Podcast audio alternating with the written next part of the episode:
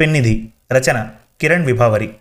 కేవలం డబ్బు లేకపోవడమే పేదరికమా? జాలి దయ మానవత్వం లేనివాడు కూడా డబ్బున్న పేదవాడే. ఇలాంటి ఎన్నో ప్రశ్నలకు సమాధానం ఈ తరం డైనమిక్ రచయిత్రి కిరణ్ విభావరి గారి పెన్నిధి కథలో తెలుస్తుంది. ఈ కథ మన తెలుగు కథలు డాట్ కామ్లో ప్రచురింపబడింది. మీకు చదివి వినిపిస్తున్నది మనోజ్. ఇక కథలోకి వెళ్దాం. పేదవాడు గడ్డి మొక్కలాంటోడు. పీకి పారేసినా మళ్ళీ పెరుగుతాడు.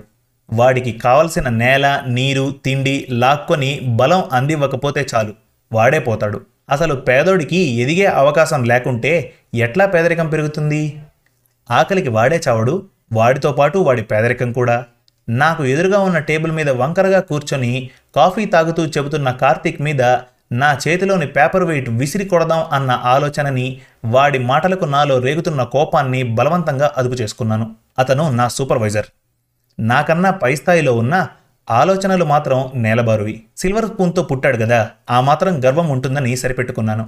కానీ కెమెరామ్యాన్ గిరి మాత్రం ఎదురు చెప్పకుండా ఉండలేకపోయాడు. గడ్డి మొక్కలే కదా అని పీకి పారేయడం వల్లనే భూక్షయం ఎక్కువై కేరళలో వరదలు ముంచెత్తాయి. గడ్డి పరక కూడా విలువైనదే సార్.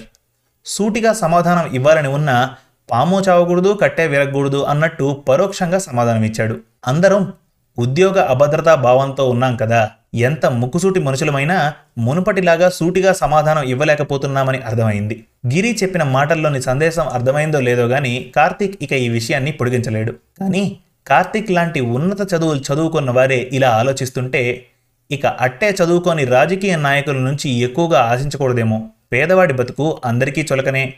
వాడెప్పుడూ కింది స్థాయి వాడే. అందుకే ఎటువంటి వైపరీత్యాలు దాపురించినా ముందుగా చితికిపోయేది ఈ కష్టజీవుల అంటుడు కడుపులే.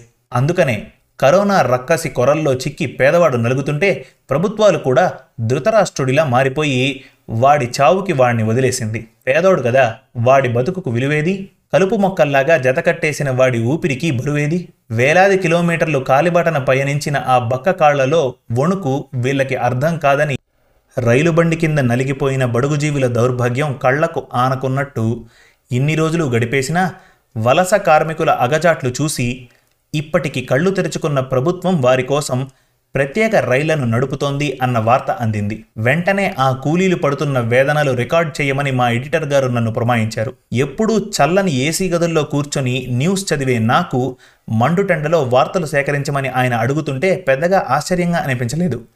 ఎందుకంటే కరోనా దెబ్బకి మా ఛానల్ కూడా ఆర్థికంగా కుదేలైంది. నా సహోద్యోగులందరూ ఉద్యోగాలు కోల్పోయారు.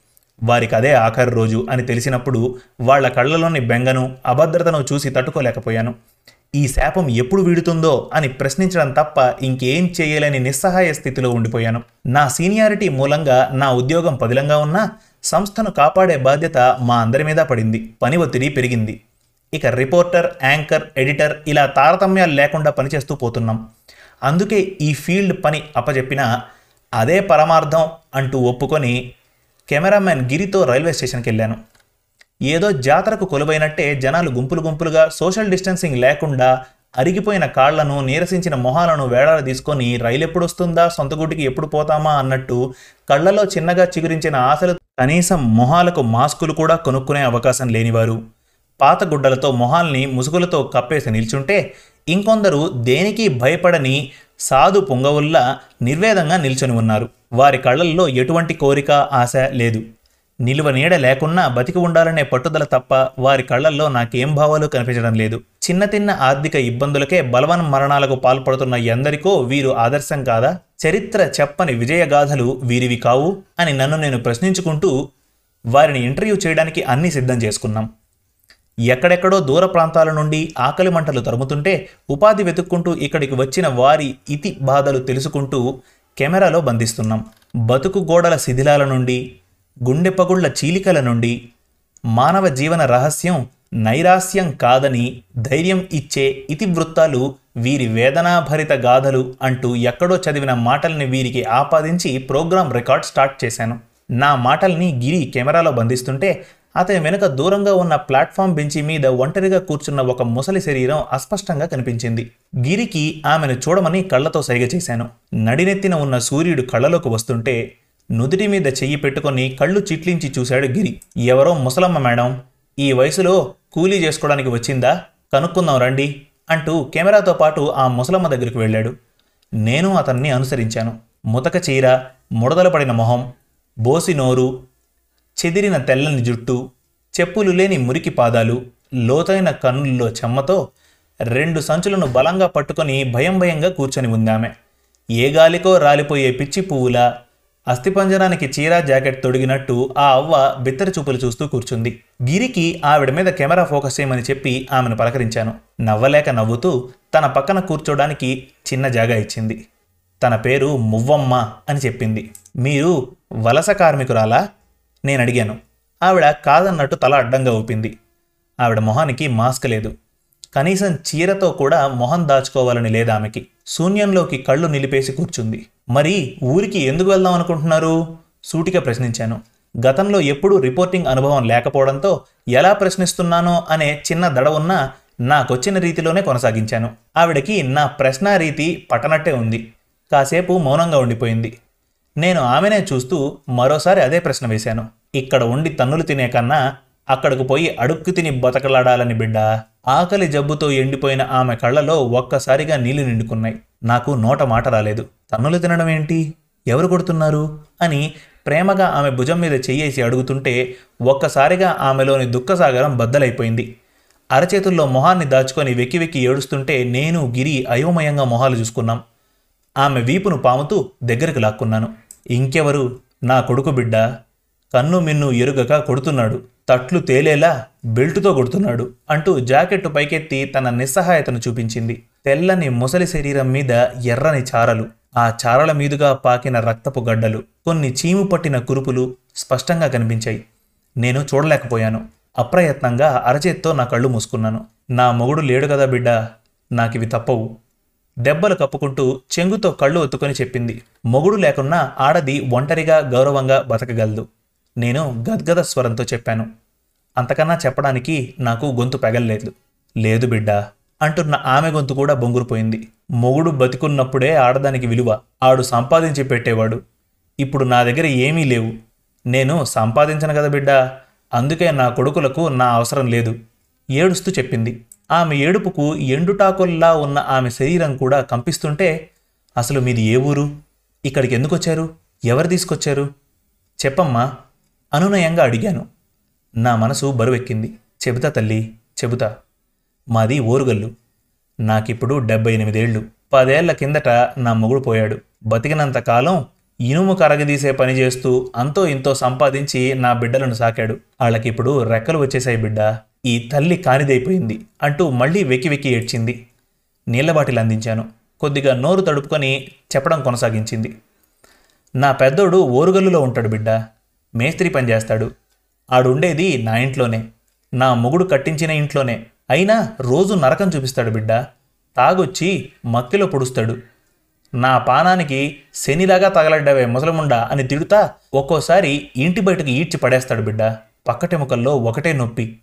నాక వయసు అయిపోయింది లేచే ఓపిక లేక ఆడి గుమ్మం ముందే అలా ఏడుస్తూ కూర్చున్నా. నా కోడలు చూస్తూ ఉందే గాని ఒక్క మాట. నా ముసలి ప్రాణానికి ఇంత ముద్ద వేయడం అడిగి నొప్పా బిడ్డ? నేను కేకలు వేస్తే నాకు పిచ్చి పట్టింది అని నోట్లో గుడ్డలు కొక్కుతారు. లాక్కుపోయి కాళ్ళు కట్టేసి ఒక గదిలో పడేస్తాడు. ఇరుగు పొరుగు వాళ్ళు అడిగితే మా అమ్మకు పిచ్చి పట్టింది. మా అందరి మీద పడి రక్కుతోంది అని కథలు చెప్తారు బిడ్డ. ఆళ్ళది నమ్మి నన్ను దూరంగా ఉంచేస్తుర్రు. ఒకరోజు అస్సలు అన్నం పెట్టరు. ఆకలి తట్టుకోలేక ఏడుస్తుంటే అప్పుడు తిడతారు. కంచం మొహం మీద విసిరి కొట్టాడు బిడ్డ నా కొడుకు. తొయచూలు బిడ్డని నేను ఆడిని ఎంత అపూర్వంగా చూసుకున్నాను. ఇప్పుడు ఈ ముసలి వయసులో ఆడికి భారం అయిపోయాను. పెద్దగా ఏడ్చింది మువ్వమ్మ. కాసేపటికి దుఃఖం దిగమింగుతూ చెబుతూ పోయింది మువ్వమ్మ. ఇక నా చిన్నోడు. ఇక్కడే హైదరాబాద్లో ఉంటాడు. ఏదో కూలీ పని చేస్తూ కాలం ఎళ్ళదీస్తుండు ఆడికి జబ్బు చేసిందని చూసిపోవడానికి హైదరాబాద్ రైలెక్కాను. తల్లి ప్రాణం కదా బిడ్డ ఆగలేకున్నా. ఆడిప్పుడు మంచిగా అయ్యిండు. కానీ ఏదో రోగం అందరికీ అంటుతోందంట కదా అంటూ ఆగింది. కరోనా కరోనా అంటూ పేరు అందించాను. ఆ ఆ రోగం వస్తోంది అని అందరినీ పనులు లేవని తోలేశారు. పైసలు బంద్ అయిపోయినాయి. ఇక ఆడికి నేను భారం అయిపోయాను. నా చంకల్లో ఆడిని ఎత్తుకొని ఈ చేతులతో గోరుముద్దలు తినిపించిన బిడ్డ. ఆడిప్పుడు అదే చంకల్లో కాలితో తంతున్నాడు. నా చేతుల్ని వెనక్కి మెలివేసి నడుం విరిగేటట్టు కొడుతున్నాడు. ఆడు తాగితే అంతే బిడ్డ. కోడలు కొంత డబ్బిచ్చి ఆ నుండి వెళ్ళిపోమని బయటకు దోసేసింది. అలానే నడుచుకుంటూ దారిన కనిపించే బిడ్డల్ని అడుగుతా ఈ స్టేషన్కి వచ్చిన. ఒళ్ళంతా ఒకటే నొప్పులు బిడ్డ. కాళ్ళకు చెప్పులు కూడా లేవు అంటూ కాళ్ళను చూపించింది. అరికాళ్ళు పగిలిపోయాయి. కాళ్ళు ఉబ్బి నరాలు బయటకు కనిపిస్తూ తెగిపోయేలా ఉన్నాయి. ఆమె కాళ్ళను చూస్తూనే ఏడుపు తన్నుకొచ్చింది. అమ్మ విలువేంటో అమ్మలేని నాకు తెలుసు. అనాథగా పెరిగిన నేను అమ్మ లాలింపుకు ప్రేమకు ఎంతలా వాచిపోయానో ఎన్ని నిద్రలేని రాత్రుల్లో మా అమ్మ వస్తుందని నన్ను తన బిడ్డగా గుర్తించి తీసుకువెళ్తుందని వేచి చూశానో నాకు తెలుసు. చెత్తకుప్పలో నన్ను వదిలేసి వెళ్ళిన మా అమ్మ ఇంతవరకు రాలేదు. అమ్మ ప్రేమను చవి చూసిన ఆ కొడుకులు అమ్మకు నరకం చూపిస్తున్నారు. ఏడుపు ఆపుకోలేకపోయాను. కెమెరా ముందు ఉన్నానని మరిచి కన్నీళ్ళు పెట్టుకున్నాను. వద్దు బిడ్డా నా కోసం నువ్వు ఏడవ మాకు అంటూ మువ్వమ్మ నా చేతులు పట్టుకొని మాస్కు వెనక దాగి ఉన్న నా కళ్ళను తుడిచింది. నేనామెను బలంగా కౌగిలించుకున్నాను. ఆమె కౌగిలి ఎంతో విషాదంగా చోచింది. గిరి కూడా కన్నీళ్ళు పెట్టుకున్నాడు. మా చుట్టూ గుమిగూడిన వాళ్ళు మువ్వమ్మ కథ విని బాధగా ఎడో చూస్తూ కూర్చున్నారు. బహుశా వాళ్ళు తమ అమ్మల్ని గుర్తు చేసుకుంటున్నారేమో. మరి తినడానికి ఏమైనా తెచ్చుకున్నావా అమ్మా? మొదటిసారి నా నోటి నుండి అమ్మా అనే పిలుపు వచ్చినా నా మీద నాకే ఆశ్చర్యం వేసింది. ఇంతవరకు ఆ పదం అంటే నాకెంతో అసహ్యం. అలాంటిది మువ్వమ్మను ఒక్క కౌగలింతకే అమ్మా అని పిలిచేశాను. ఇదిగో ఎవరో ధర్మప్రభువులు ఇది ఇచ్చారు బిడ్డ. రైల్లో కూడా ప్రభుత్వం వాళ్ళు తిండి పెట్టి పళ్ళు అవి ఇస్తారటగా అంటూ తన దగ్గర ఉన్న అన్నం పొట్లం బిస్కెట్ ప్యాకెట్ చూపించింది. ఆ దాతలకు మనసులోనే దండం పెట్టుకున్నాను. ఇప్పుడు ట్రైన్ రాకుంటే ఏం చేస్తావమ్మా? ఆరాధీశాను ఈ ఎన్నే పడుకుంటా బిడ్డ? వెంటనే జవాబిచ్చింది. మరి వరంగల్కు వెళ్ళినా కొడుకు కొడతాడు కదా? మరెందుకమ్మా వెళ్తున్నావు? ఆమె ఏం చెబుతుందా? అని చూశాను. కాసేపు మౌనంగా ఉండిపోయింది. ఆమె ఏం చెప్తుందా అని చూస్తూ ఉంటే గట్టిగా నిరుటూర్పులు విడుస్తూ నా మొగుడు పోయిన చోటే చచ్చిపోతాను బిడ్డ. నా చేతుల్లో పనిచేసే శక్తి లేదు. కాళ్ళు చేతులు ఎక్కువ ఆడించలేను. ప్రాణం ఎప్పుడు పోతుందా? అని ఎదురు చూస్తూ అడుగు తిని బతుకుతా బిడ్డ.